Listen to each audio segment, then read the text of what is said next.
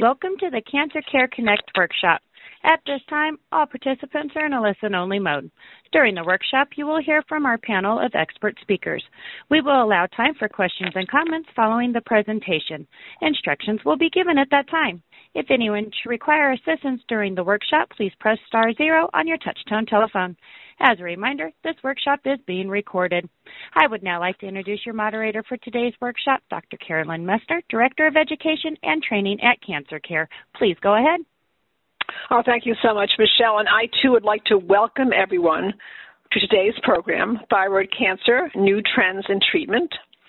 And today's program is supported by Eisai Inc., and I really want to thank them for their support today. And we have a lot of you on the call today. There are over 207 participants on the call today. You come from all over the United States, from both urban, rural, suburban, and frontier communities.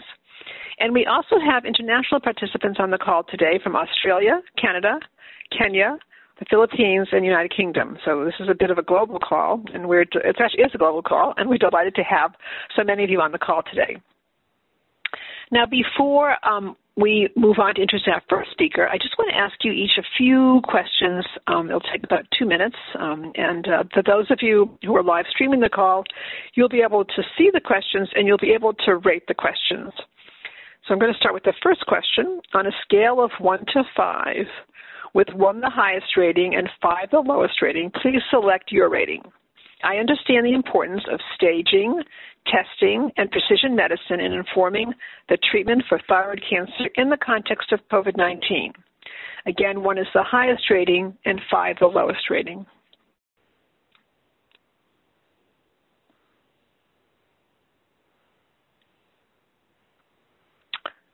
And the next question is I understand the current standard of care, new treatment approaches, and follow up care for thyroid cancer.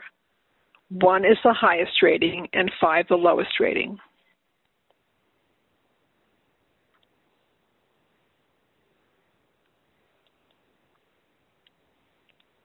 And the next question is I understand the new treatment approaches for refractory thyroid cancer. One is the highest rating, and five the lowest rating.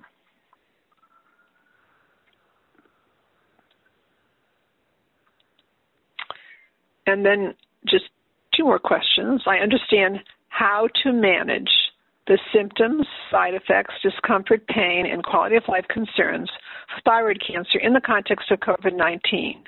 One is the highest rating and five the lowest rating.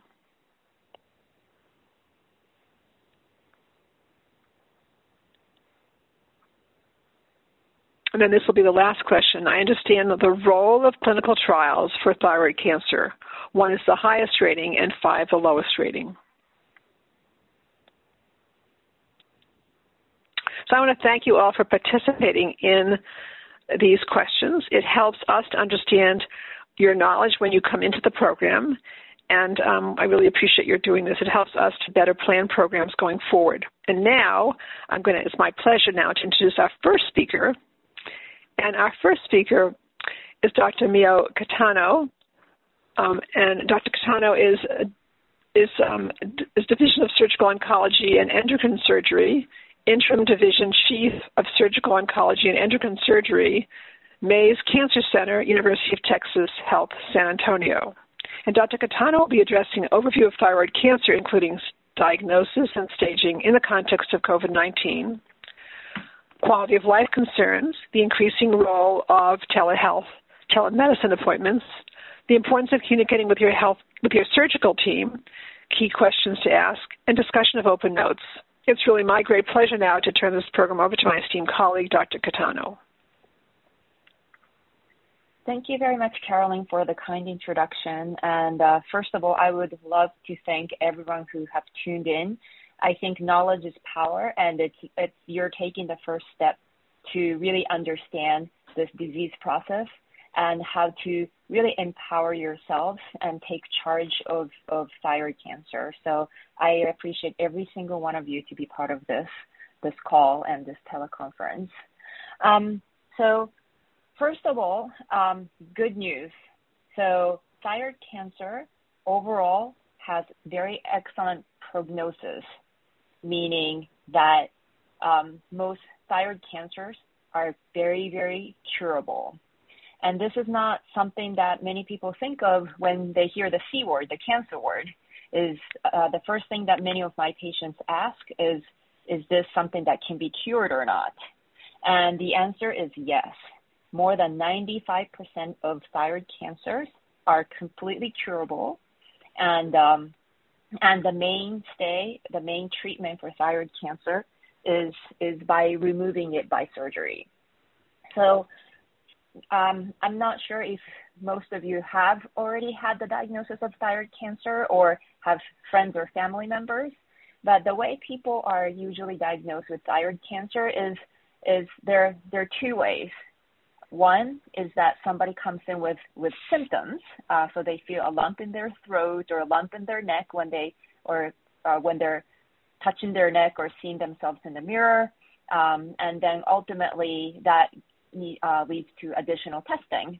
And um, some people just have this found incidentally, meaning that they have some kind of upper respiratory tract infection or some something that's completely unrelated, uh, get some kind of a scan, like a CT scan for for um, for pneumonia or something, and it's caught by by by accident.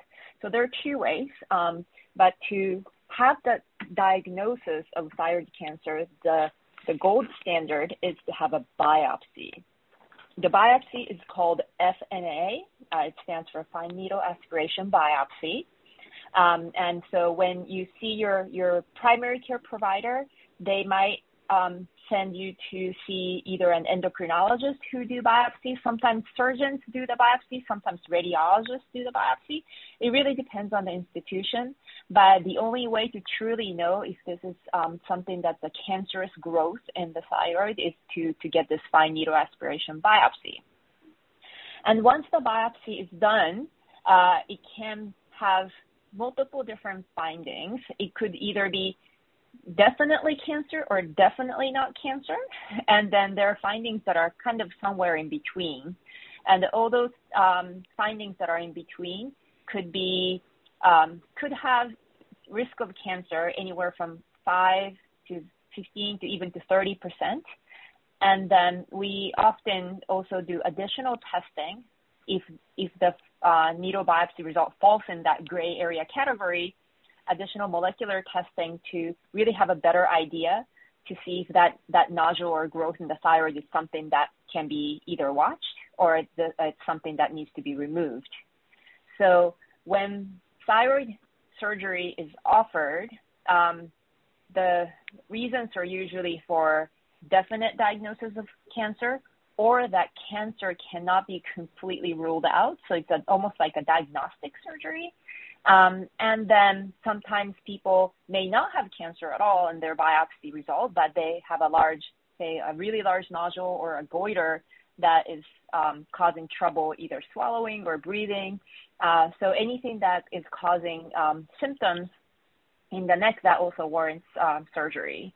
So that's uh, part of the, the diagnosis for, for thyroid cancer.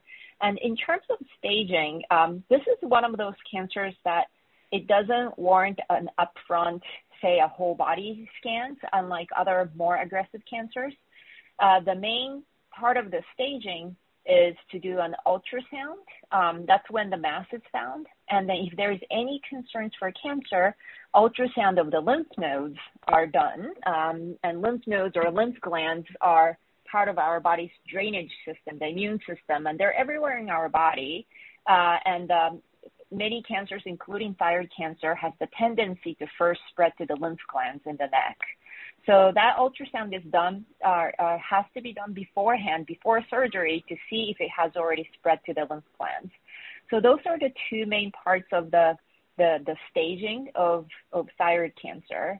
And then ultimately, what really determines what needs to be done uh, further down the line is um, after the surgery has already been done, and uh, there is additional analysis on that on that that tumor.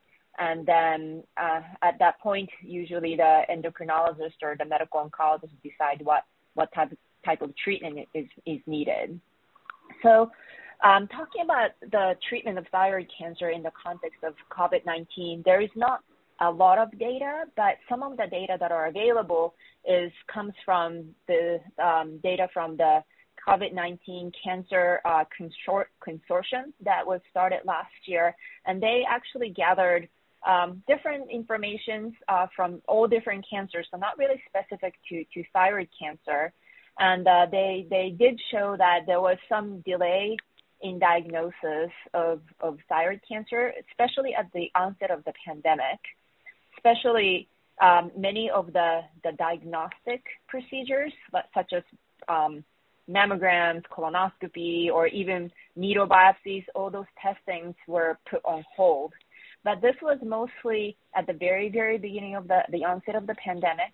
And then also during some of the, the surge um, on, of the COVID uh, pandemic. But uh, at least at my institutions, um, everything is is pretty much back to normal um, in terms of doing the, the diagnostic part and also even for the part of the treatment currently, there are no delays in, in performing surgeries, but unfortunately, you know, last summer and last winter, when there were the two major uh, COVID surge uh, in Texas, is that a lot of the cancer, um, not not not cancer, but thyroid surgeries in general, were were were delayed um, because um, because of uh, they were put on the priority list, and uh, thyroid cancer uh, although they are cancer, they're relatively um, slow growing.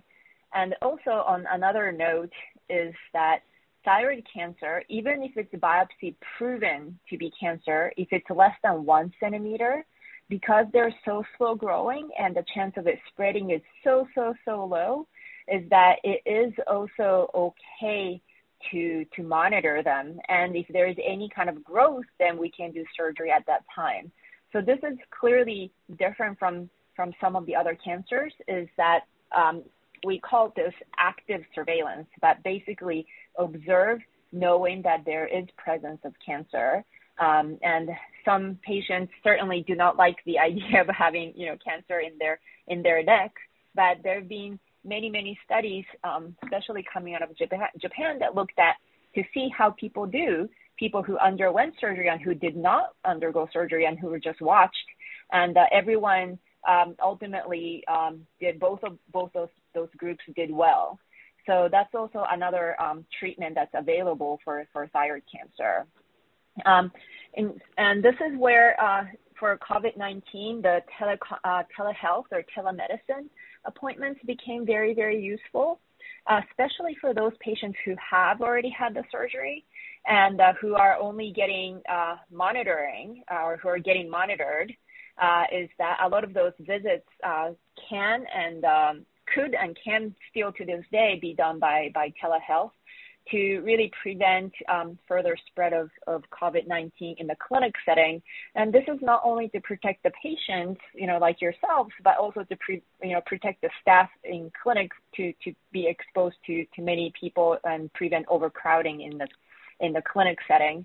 And um, as a matter of fact, um, you know, at the very beginning of the pandemic, I switched probably 70% of my clinic visits to, to telehealth initially, and then gradually that number started um, decreasing as uh, more and more people were getting vaccinated. But I, um, to this day, I still probably see um, a handful um, of patients in, in clinics through telehealth, especially those who who are immunocompromised. And um, for the treatment of, of thyroid cancer, uh, people ask, you know, they have asked and they, they still ask, is it safe to get treatment for thyroid cancer during the pandemic? And um, uh, the, the answer that, that I have is a- absolutely yes. Um, is that you should not delay your, your care for, for thyroid cancer. Uh, surgery itself, um, I don't think it, ha- it really reduces the, the immune system per se. Um, and I'm sure if those who have undergone the surgery, I'm sure you, you take the levothyroxine therapy. And um, I, I, did come across a, a paper that uh, assessed if levothyroxine had any kind of interference to the immune system, and actually not taking that medication um, and having abnormal levels of hormone may actually interfere or or uh, with uh, interact with your immune system. But if you're taking your medication like you're supposed to, then it, it is safe um, to to really uh, go you know uh, go get your care and go outside. And as long as you practice social distancing, wear a mask, hand washing, and all the the usual protective uh, precautions for COVID-19. Um, so I think that telehealth and telemedicine uh, they are are here to stay.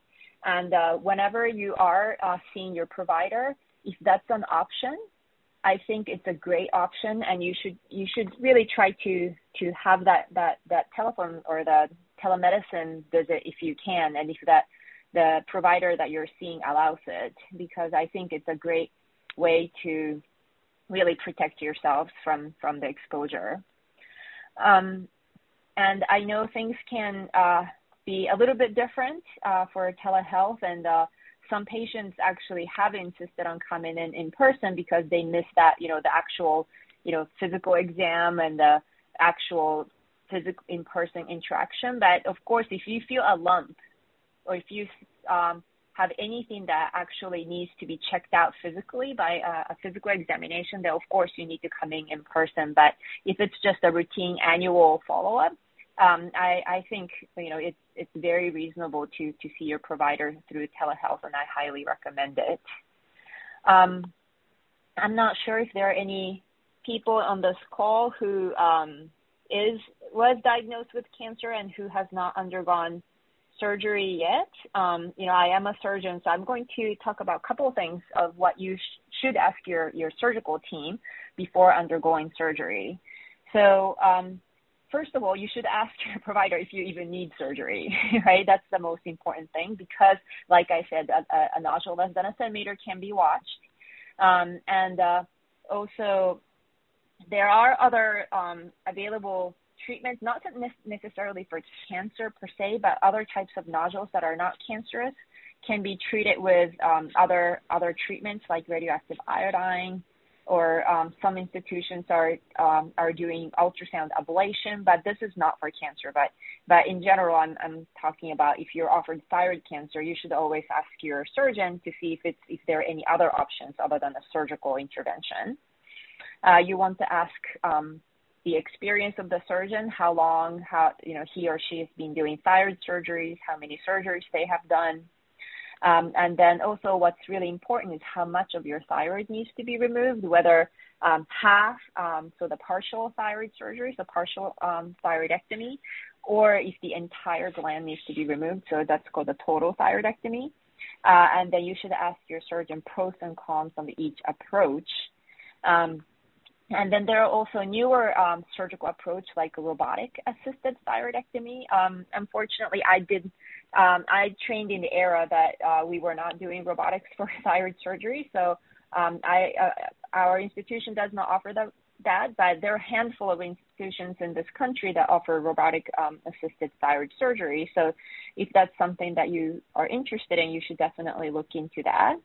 Um, and whether the surgery is going to be outpatient or inpatient, what kind of medications you have to take afterwards, um, how to prepare um, the day before, um, and uh, they're usually a, a team of um, providers and uh, clinic staff that that should give you a packet with all the, that information inside. And then what's also lastly what's important uh, to ask your team is what kind of symptoms or complications you expect uh, after the surgery, if if any. Um, so those are the things that you should ask your surgeon before you um, undergo a thyroid operation. And last thing, very briefly, I'm going to touch on is the um, the I'm going to discuss about the Open Notes. Um, I'm not sure if you are familiar with Open Notes. It's a system that's federally mandated, and it's it's relatively new. I think it's been around for the last couple of years or so.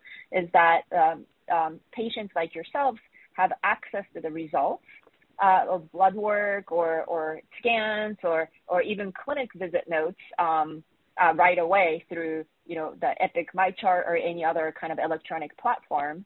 And um, I think the the system, meaning the providers and the hospitals, I don't think we were quite equipped to really handle that that situation because there are times that it can create quite a bit of, of confusion and also questions, um, as well as sometimes um, anxiety, and and it, they can cause um, you know patients like yourselves to really not really know how to interpret the result.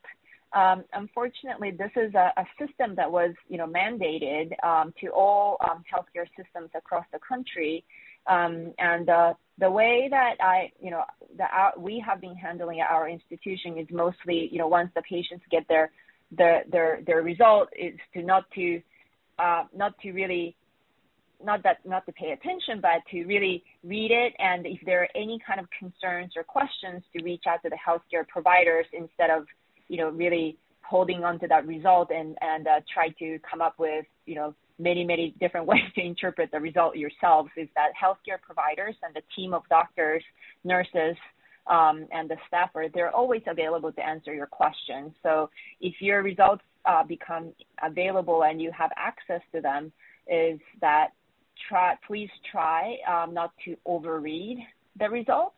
Um, don't take it too hard. Sometimes some of the reports are even not accurate. Uh, it's not uncommon for me to have talked to the radiologist to, to have them fix the result. I, I look at all the scans myself.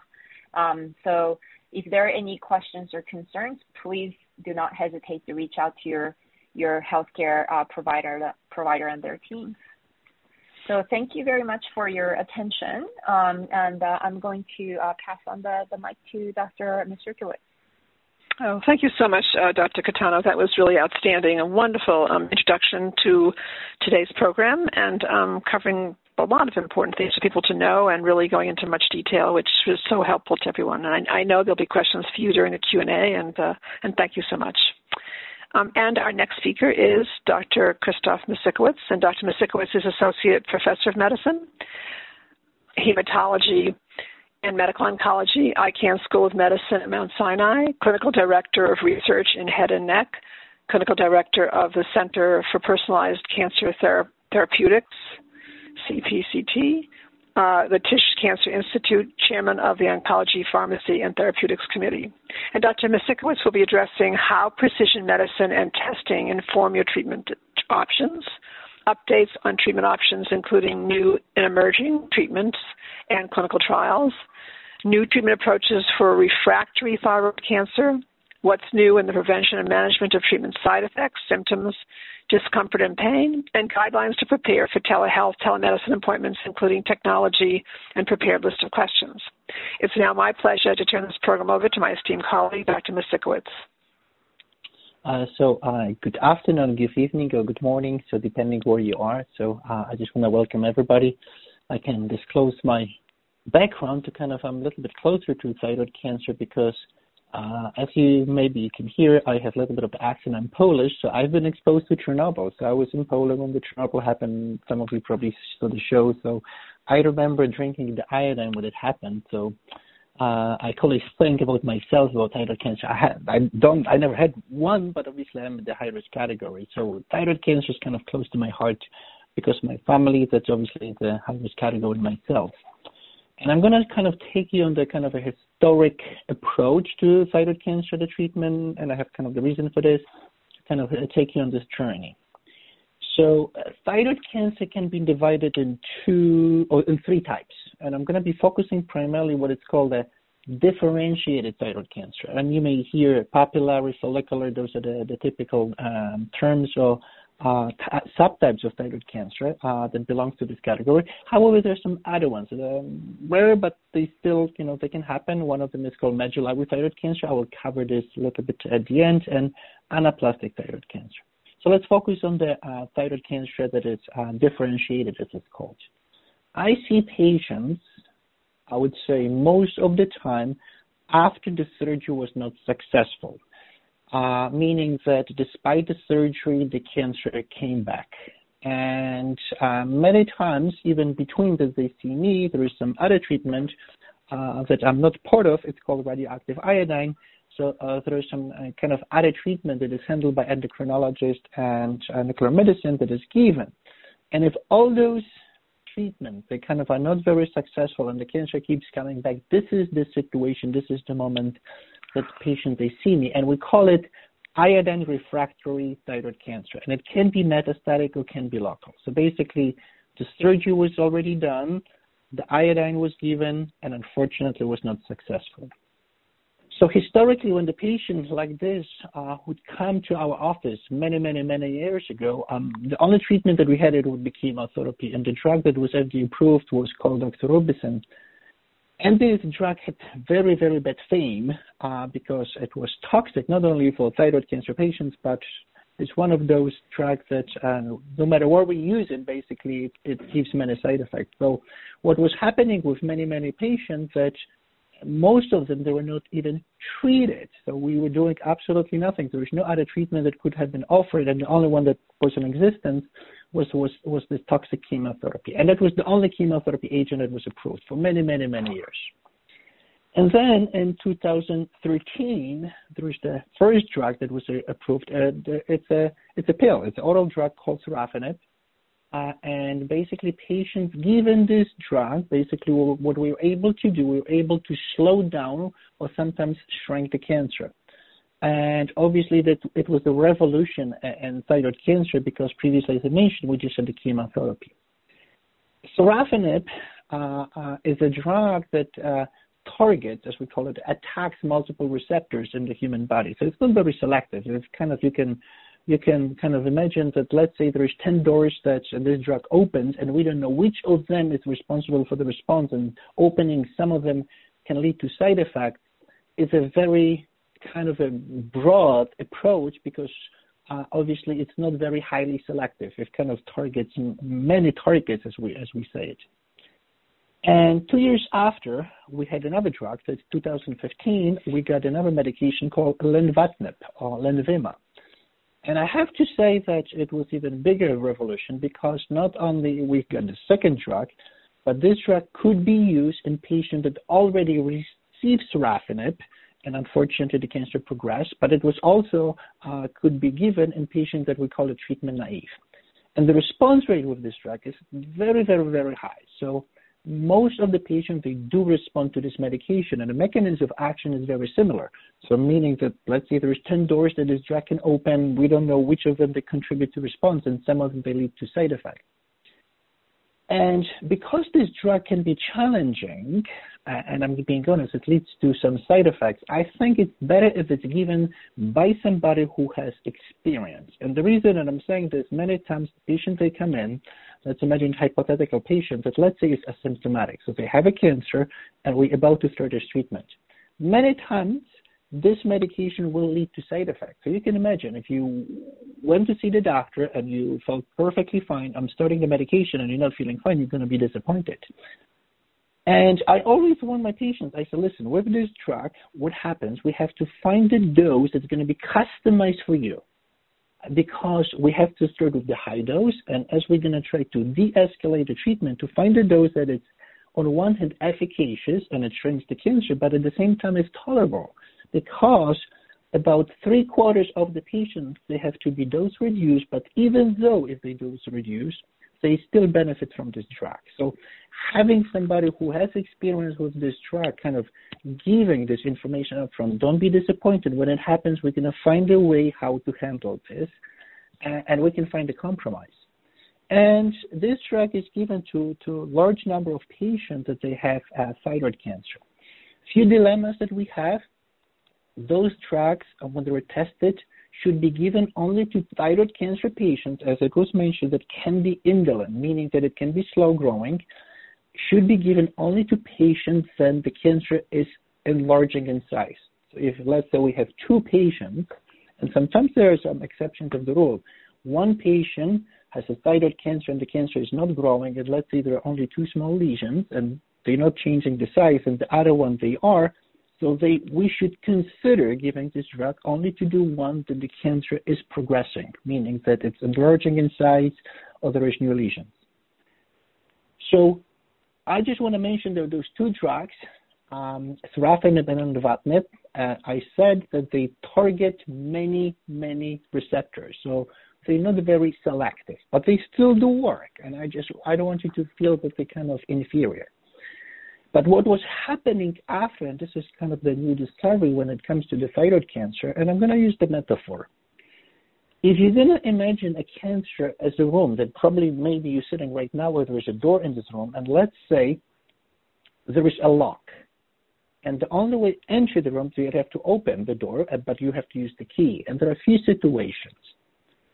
The door has the lock, and if the door has the lock, I can try to see if I can match it with the key. And if it's going to be a perfect match, I can open the door. This is the first situation. The second situation is that there is a lock in the door, but my key that I have is not going to be a perfect match. And you can imagine I can be standing with this key all day long, jiggling in the lock, but it's not going to do much. And there is a third situation that the door has no lock. So I can be standing with the key outside, but it's not going to do anything. And I gave this metaphor because there's something in the thyroid cancer called mutation. And this is the lock. So basically, what can be done from the cancer that was actually removed from your body, we can test what kind of mutations the cancer has. And those mutations, let's call them the lock.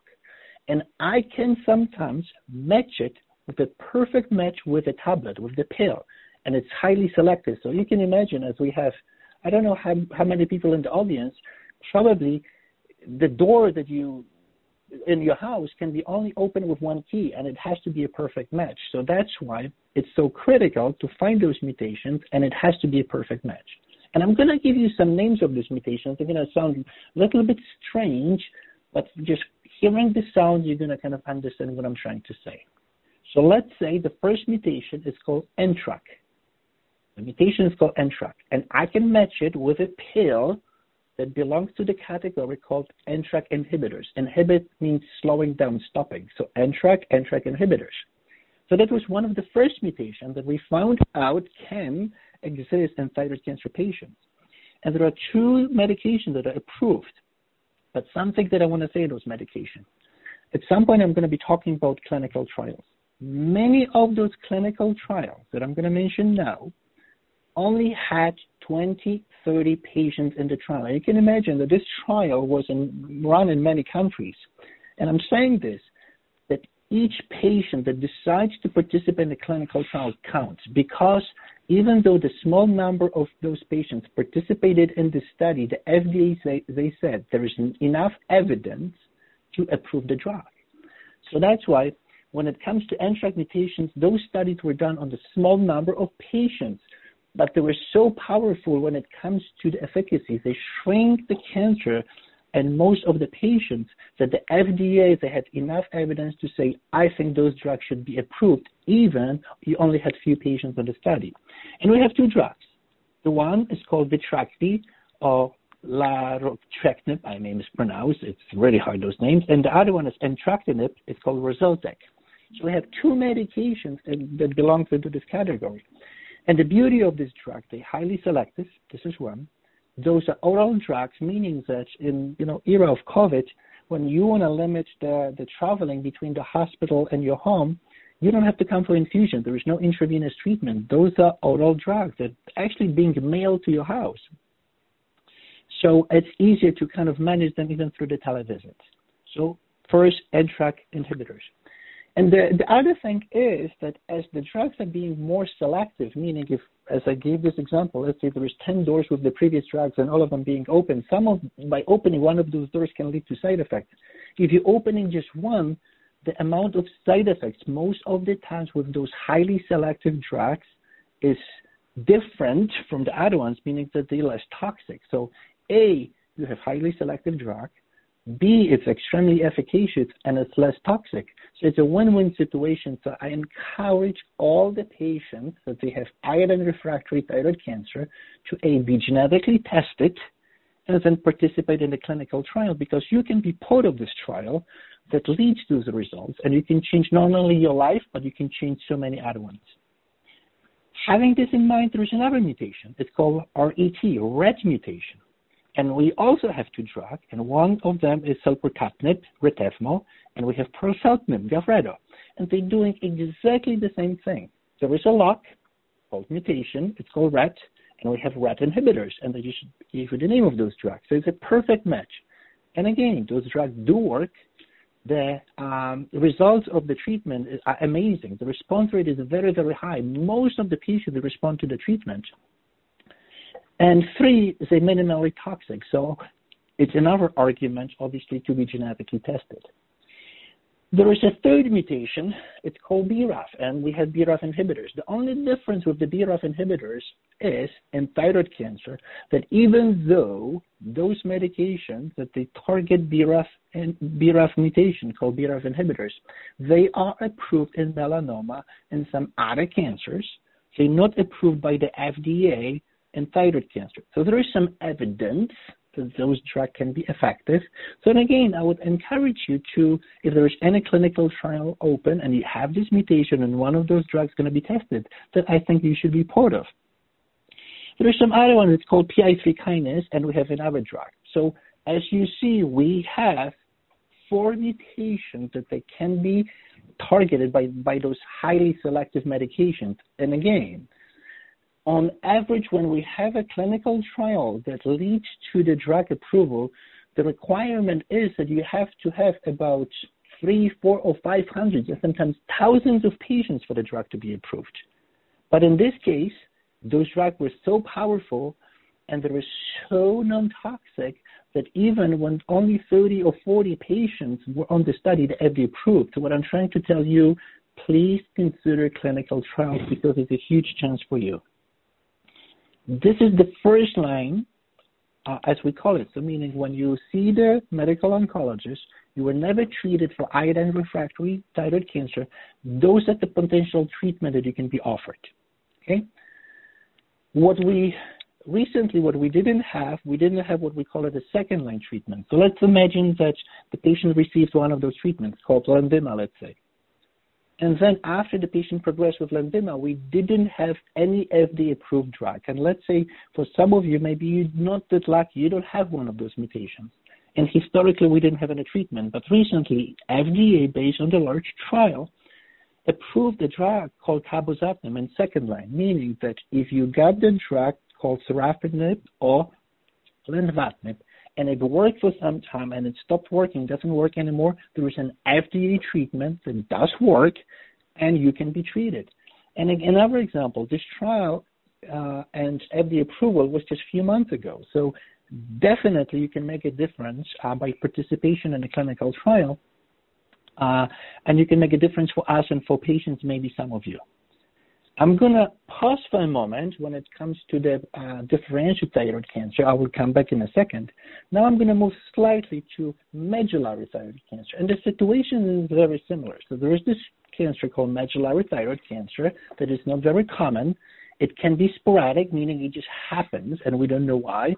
But sometimes you can get some genes that they're going to be passed from your parents and unfortunately they predispose you to development of this cancer.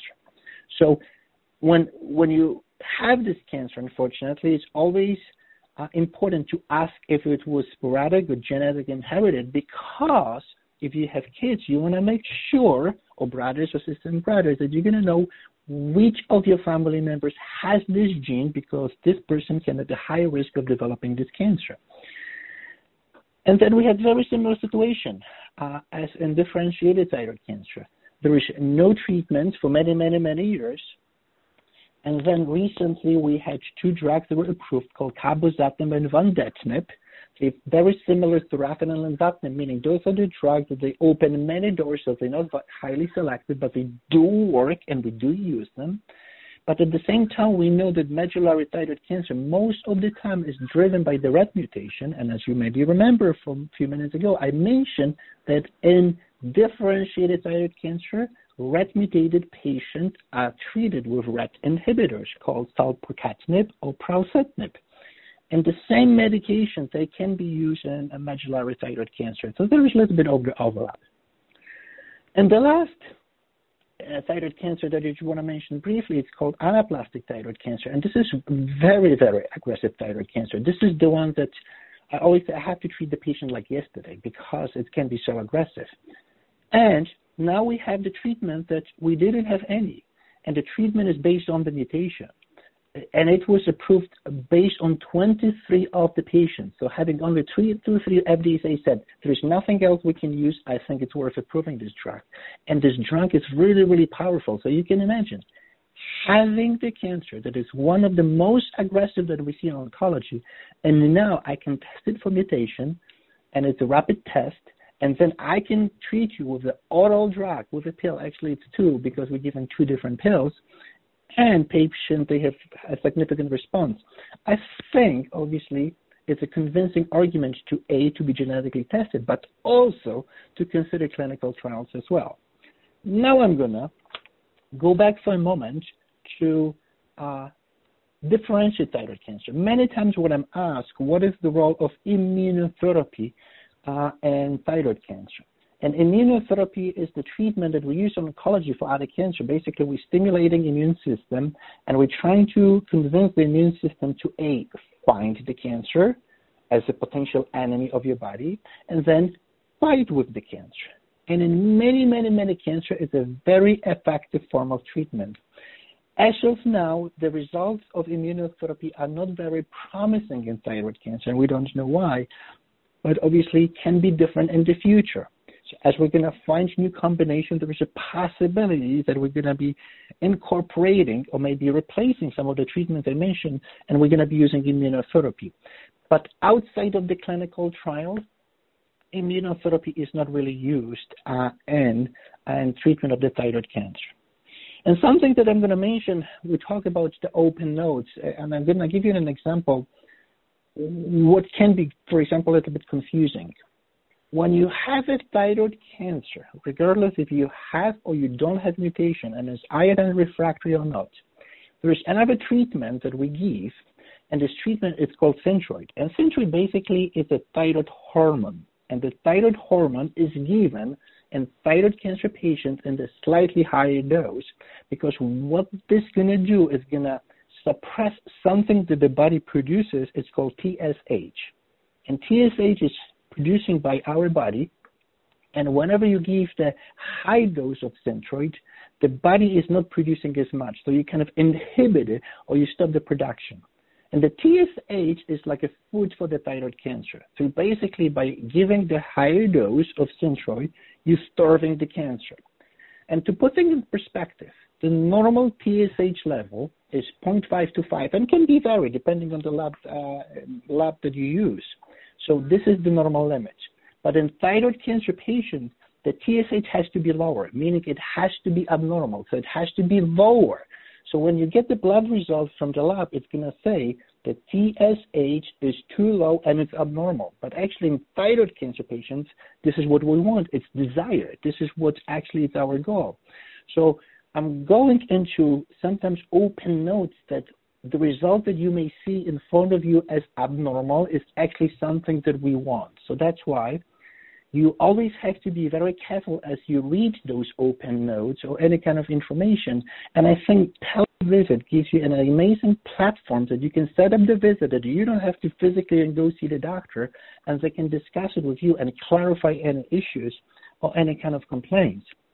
So I think uh, obviously open notes can serve you and give you some information, but you have to be careful as you're going to interpret them. When it comes to televisit, uh, most of the drugs, if actually all of them that I mentioned today, are oral drugs. So it empowers me having a televisit many, many times. You don't have to come physically to see me. And obviously, I'm not trying to to limit my patients from coming. Actually, I want them to come, but at the same time, I understand that, you know, I practice in New York City. The parking lots are expensive, the, uh, our space and the traffic and etc. So there are many kind of challenges. If they want to see me through the televisit, absolutely they can. And even when it comes to the blood work, I can send the, send them the prescription, and they can go to to the local lab, no matter if it's a LabCorp or Quest or any other company that you may use or by a reference. So you can use the local lab obviously for me that you can get the blood work and I can interpret those results. I think the televisit empowers me that I can, and I don't have to, but I can, obviously uh, manage you uh, remotely and obviously I can only ask for you to come only if it's needed. So I think the televisit gives us another way of kind of following and treating our patients. So at the end, this is what I'm going to say. I think if you do have thyroid cancer, I think you shouldn't be shy and you should ask your doctor, obviously, to give you any kind of information. And because it's not a very common cancer, if your doctor does not have enough information, ask to be seen somebody who specializes in thyroid cancer. And some of those doctors you can see through the televisit. And at the same time, obviously, I encourage you to look or ask your physician if you can be part of the clinical trial, because maybe you do have a new mutation that the target, the inhibitor, it's only available through the clinical trial, and the only way for you to be treated is by participating in this trial. So you can see there is a benefit for you, but based on the results, you may benefit other patients that may be sitting in this audience. So I strongly encourage you, obviously, to look for clinical trial as well. And with this, obviously, I want to pass it to another speaker. Uh, it's always a tremendous pleasure to be part of this. And I think empowering you with information and being educated about your cancer, I think is absolutely critical. Thank you very much. Oh, thank you so much, Dr. Misiukiewicz. That was really outstanding. Just a wonderful presentation. And our next speaker is uh, Miss Diana Bearden. And Miss Bearden is an oncology dietitian at the Michael E. DeBakey VA Medical Center, and she'll be discussing nutrition, nutrition and hydration concerns and tips. It's my pleasure now to turn this program over to my esteemed colleague, Miss Bearden.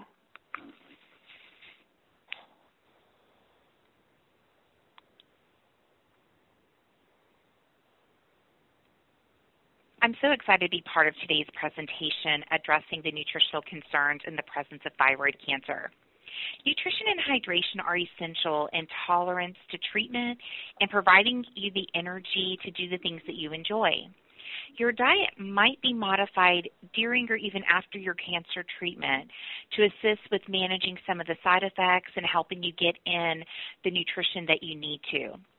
Some potential side effects that you may experience include things like dry mouth, difficulty swallowing, fatigue, maybe weight changes, possibly some changes in taste, and decrease in appetite. A dietitian can provide you with the information that you need regarding any diet changes that are needed. They can also give you specific information related to your calorie and protein and fluid needs. And so please connect with your dietitian on your healthcare team. All of the healthcare teams have many members of the team, and the dietitian is one of those that you can have access to to help you through this time of your treatment. So when nutri- nutrition needs are not being met, the body can use protein or muscle stores for energy. And one of the challenges with that is that oftentimes that'll cause you to feel even more fatigued. It may even increase your risk of falls and um, it'll weaken you. You won't be able to do the things that you used to do with the endurance that you used to do them. So maintaining your weight is very important. So oftentimes when side effects come up, it's very important that you talk with your healthcare team as soon as possible. Oftentimes there are medications that can assist with the side effects, and letting your team know sooner is better. If you're experiencing any of these side effects that are interfering with your eating, please let them know as soon as possible. Take note of those foods that are giving you the most challenges so we can help um, help you better in knowing where you're struggling. Hydration oftentimes is less, left off the list, and we forget about this um, in the midst of trying to make sure that patients are eating enough. But dehydration is very serious. It can cause increased nausea, fatigue, even make you feel dizzy. Fluids are anything that is liquid at room temperature, so things like water, milk, and sports drinks. A general guideline is most people need between 8 and 10 8 ounce glasses of fluid a day.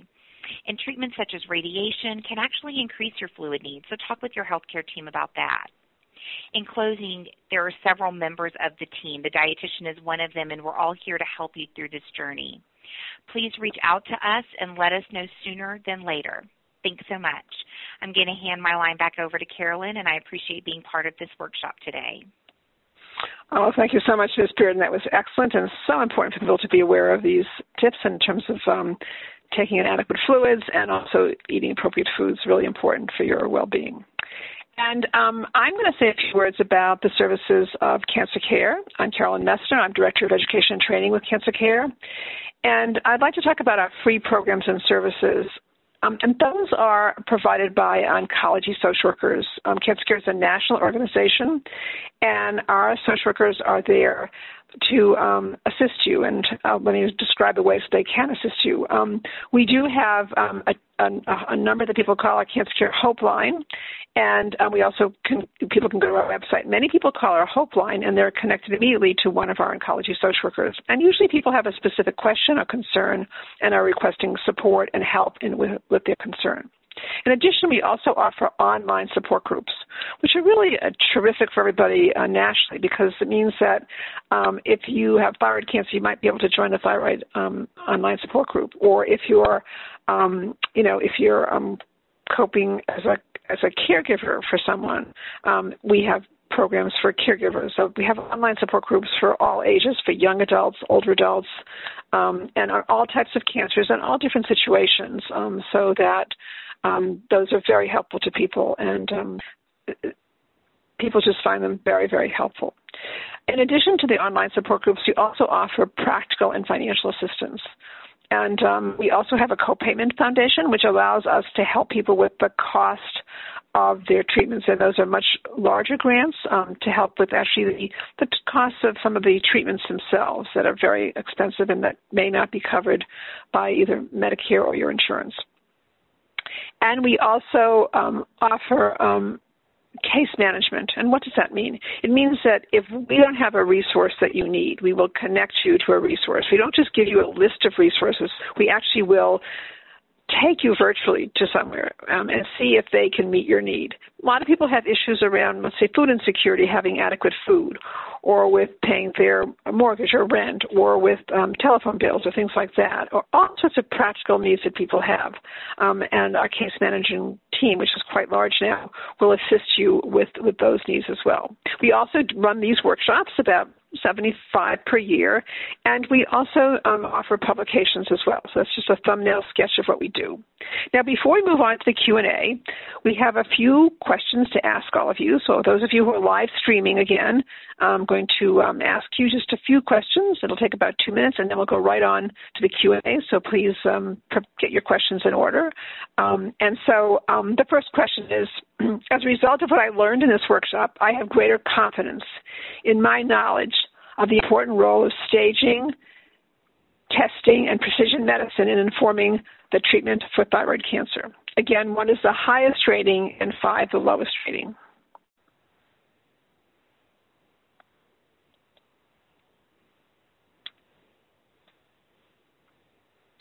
And the next question is as a result of what I learned in this workshop, I have greater confidence in my knowledge of the current standard of care, new treatment approaches, and follow up care for thyroid cancer.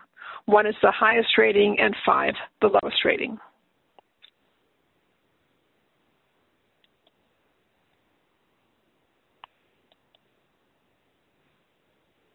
And the next question is as a result of what I learned in this workshop, I have greater confidence in my knowledge of the new treatment approaches for refractory thyroid cancer. Again, one is the highest rating and five the lowest rating.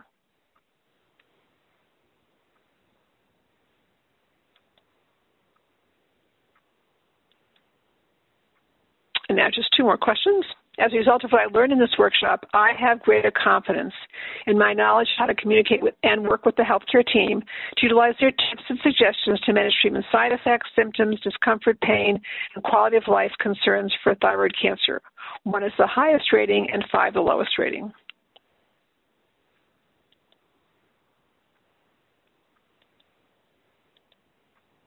And this will be the last question. As a result of what I learned in this workshop, I have greater confidence in my knowledge of participating in clinical trials for thyroid cancer as a treatment option. One is the highest rating and five the lowest rating.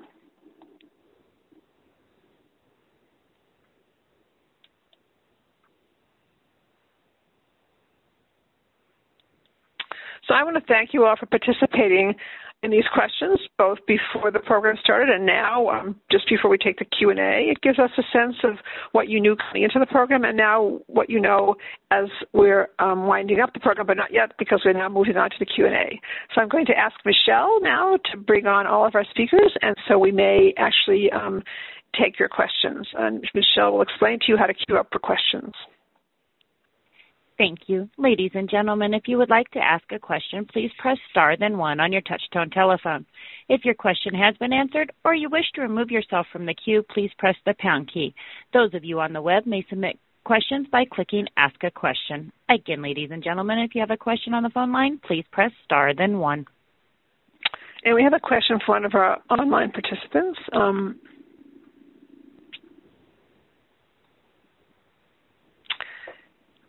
so this a question um, for um, so here's a question for Dr. Misiukiewicz. I had one high dose 246 RAI treatment with good uptake in the neck and poorly in the lungs five years ago. How do I know whether I should consider another round of RAI since my disease is progressing in my lungs? If I should, is there an upper limit of the RAI dosage? If you could comment on this in a general way, sure. Dr. Misiukiewicz, just because, sure. of course. Sure. Thank you. Sure. Uh, so, um, even though I'm not the one who is giving uh, radioactive iodine, I have some knowledge. So obviously, um, my answer has some limitations, but this is what we know. Uh, there is no clear evidence or definition of what is the maximum dose of the radioactive iodine that somebody can receive during the lifetime because higher the dose, higher the chance that people are going to be exposed to the side effects.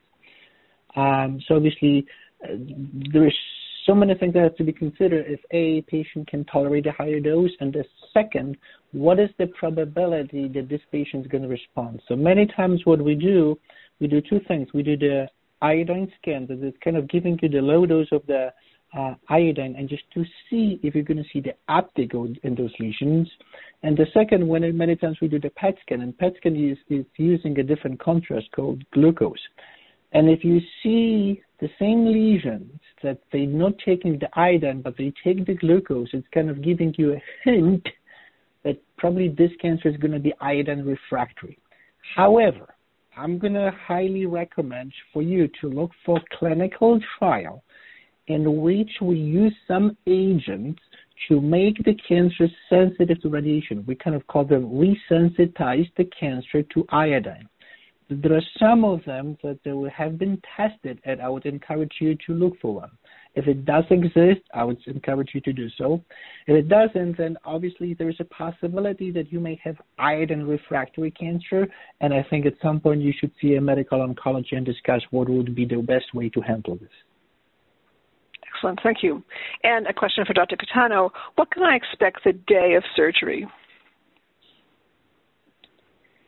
Yeah, sure. Um, so the day of surgery, um, you know, every institution can be can be slightly different, but uh, if it's a um, partial thyroid surgery, uh, it is an outpatient procedure, and I still, uh, to this day, I do the the total thyroidectomy as a, an overnight stay and a 24-hour observation, and they the patients usually go home first thing in the morning. Uh, but some institutions, you know, it, it really varies. But some institutions are are keeping all thyroid surgery uh, surgery patients overnight and let them go home in the morning, or some places are discharging all thyroid surgery patients the same day. But you usually come in the morning of, so you know there is usually no pre-admission. Um, so you come in the morning of, and then you will meet the the surgical team. If it's an an academic institution, you will meet the the training doctors and uh, possibly also medical students who might uh, might be observing the surgery, and then the the operating surgeon uh, in the morning, and then you will also meet the anesthesiologist who will go over all the risks and benefits pertaining to to the anesthesia itself, and then uh, since uh, thyroid surgeries are um, it can take anywhere from one hour to sometimes if it's a, a very large cancer uh, with lymph node involvement can even take you know three, four, even five hours, um, depending on how much how much disease there is. So the surgery usually is not a, an all day surgery. So you can be the first, second, or even the third surgery of the day.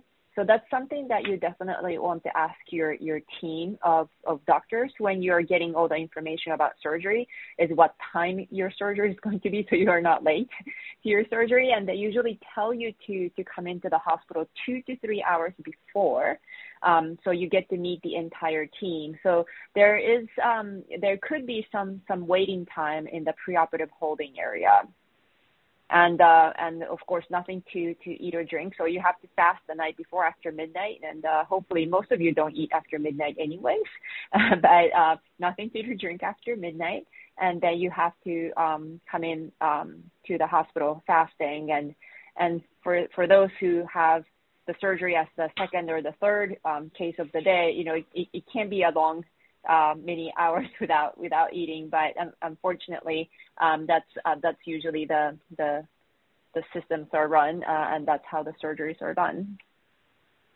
Excellent. That's very informative because a lot of people wonder about that, and so it's very helpful to spell that out for everybody. Thank you so much. And um, so our last question for uh, Dr. Misiukiewicz. Um, so, if being monitored for a thyroid, um, let's see, let me try to get this being monitored for thyroid goiter, um, how often would you recommend getting ultrasound biopsies? Is there potential negative impact of being exposed to too many ultrasound biopsies? ultrasound probably, probably it's going to yeah, be more that might actually be a. oh, okay. Okay, Dr. No, Kasana, okay. So, yeah. yeah. Thank you. Thanks. Yeah. So, um, yeah, so I would refer my the, patient the, to the surgeon. This is what I'm going to do. yeah, so um, ultrasound itself, you know, unlike you know X-rays or CAT scan, there is no radiation involved. So the ultrasound, other than having that cold gel, and hopefully most you know most places have a gel warmer, but other than having that gooey gel on your neck, there is no negative consequence per se for having a multiple ultrasounds, but having a, a biopsy multiple times not that it can can cause any harm, but the more procedure you get done, yes, of course, there could be risk of more risk of infection or even uh, hematoma formation, which is kind of the blood, you know, collection uh, at the biopsy site. So um, for for goiter, um, I, I the the recommendation is ultrasound, you know, every year, so annually. Um, you don't have to get it done, you know, monthly or even six months, unless there is a growing nodule then some, you know, endocrinologist or primary care doctor might order a um, ultrasound, you know, six months just to just to make sure that it's not growing too too fast. But as long as the nodules are stable, so not growing, then getting the ultrasound uh, uh, every year is is perfectly reasonable. And if the nodule or nodules, so if any of them start to grow, that's when you need the biopsy. But if the nodules are not growing, there is no reason to to biopsy them every time when you get the ultrasound. Oh, very helpful. Excellent. And this, I'll leave the last question then for Dr. Um, Um, um, so, do I need an endocrinologist, oncologist, or can my regular doctor treat my thyroid cancer? How can I find one near me? Sure. So this is this is what I'm going to say. I'm going to kind of uh, approach this from like a little bit of a different angle. Most of the time, most of the time when the patient they develop a thyroid cancer, they see the surgeon, right, and then they establish a long-term relationship with the endocrinologist because this is the person who's going to manage the levothyroxine level and follow up. So usually, uh, most of the time, people they have endocrinologists already, and if, obviously, if this is somebody that you like and you trust, uh, I would I would say keep this person, keep this doctor, and at some point you can be co-managed by medical oncologist and endocrinologist. I would say it's possible if you're going to be just treated with radioactive iodine, you're going to be undergoing surveillance, you don't really have to see medical oncologist. If the endocrinologist that you're going to be seeing, A, you trust and they specialize in thyroid cancer and they have tremendous expertise. Um, and obviously, finding the expert, I would say always ask an endocrinologist. If not, um, there are multiple resources like ATA uh, or uh, calling any academic institution, I would say to ask if there is any expert near you that they have a thyroid specialist. But at the same time, I've seen many medical oncologists, and endocrinologists working in the community and having tremendous experience. So I don't want to say that uh, local doctors they cannot manage. I would always ask how many patients with thyroid cancer you have seen, manage, and etc and they can kind of guide you to, to the specialist if needed. I'm not afraid to reach out if I don't know the answer, and I would say the endocrinologists they do the same. If they this is something outside of their expertise, they're going to be able to guide you. Excellent. Yeah, and well, I would like to. Um, yes. Yeah, I would like to chime in just very quickly, and, and nothing against uh, Dr. Misiukiewicz, but as a patient with thyroid cancer, hopefully you never have to see Dr. Misiukiewicz. because oh yes you know yes that's correct yes yes that's absolutely i always say uh, you know, I'm the one who kind of is in the end of the line most of the time. So if you exactly. really have to yeah, reach exactly. me, this is the, this is the time. But at the same time, obviously there are some unique situations. So you know, one of the questions was today that if somebody received the radioactive iodine, and there are some clinical trials that we kind of involved at the earlier stage. Uh, obviously, or, or you can be part of the clinical trial. So yes, but at the same time, um, I'm kind of a doctor that I'm more than happy to see you, but at the same time, I totally understand that sometimes my um, seeing me it's not really necessary. Let's put it this way. Right. It's usually so.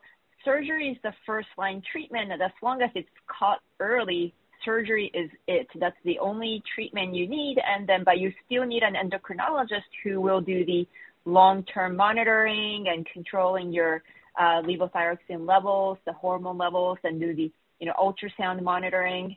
Um, so I would say you know endocrinologist is is very very important and have established care with an endocrinologist. And even endocrinologists, there's so many types of endocrinologists who either specialize in diabetes or who specialize in osteoporosis or they're general practitioners who do all sorts of endocrinology. So uh, it's important to find an endocrinologist who is familiar in treating thyroid cancer, just like Dr. Um, Serkiewicz said. And uh, medical oncologists are sort of kind of the when the surgery didn't work and the radioactive iodine doesn't no, doesn't uh, work anymore, then that's when the the medical oncologists come into play. And I I would say as a surgeon is that I also play sort of a a, a portion, you know, uh, of the the treatment. We all work as a team, uh, first of all, and we all you know communicate with it, with each other. But in the long run, in the long term, uh, establishing care with a, a good endocrinologist who is familiar with treatment of thyroid cancer is essential. I agree. And as you see here, we, we talk with each other. So if at any point I have to reach out to a surgeon, and I'm sure the surgeons, when they have a question for me, there's some unique situations, we talk to each other. So, um, but yes, you need one person, and endocrinologist, I would see, is the, is the key person. I have to say this has been an extraordinary call. I actually want to thank our speakers for one thing because um, I think um, everyone in the call has had this wonderful opportunity to see um, their doctors at work with each other, how they think and how they work together as a team, and their recommendations. And that's so important for each of you to have that knowledge. And then I also want to thank our participants for asking um, such great questions. Now I know we could go on for at least another hour because there's so many questions in queue, but I do want to wrap this up because I did say this would be an hour program. And so, in fairness to all of you, I want to just uh, say a few things before we end the program today. Um, first of all, uh, for those of you who asked a question, for those of you who didn't get to ask a question but have a question to ask, and for those of you who are now thinking of a question that you would have liked to ask, um, we want you to go back to your treating healthcare team um, with what you learned today and also um, the questions either you asked or would like to ask. And see this as a, with those who've asked questions, as a kind of trial run of back to a treating team and see how they would answer the questions. You can kind of compare notes and what they say.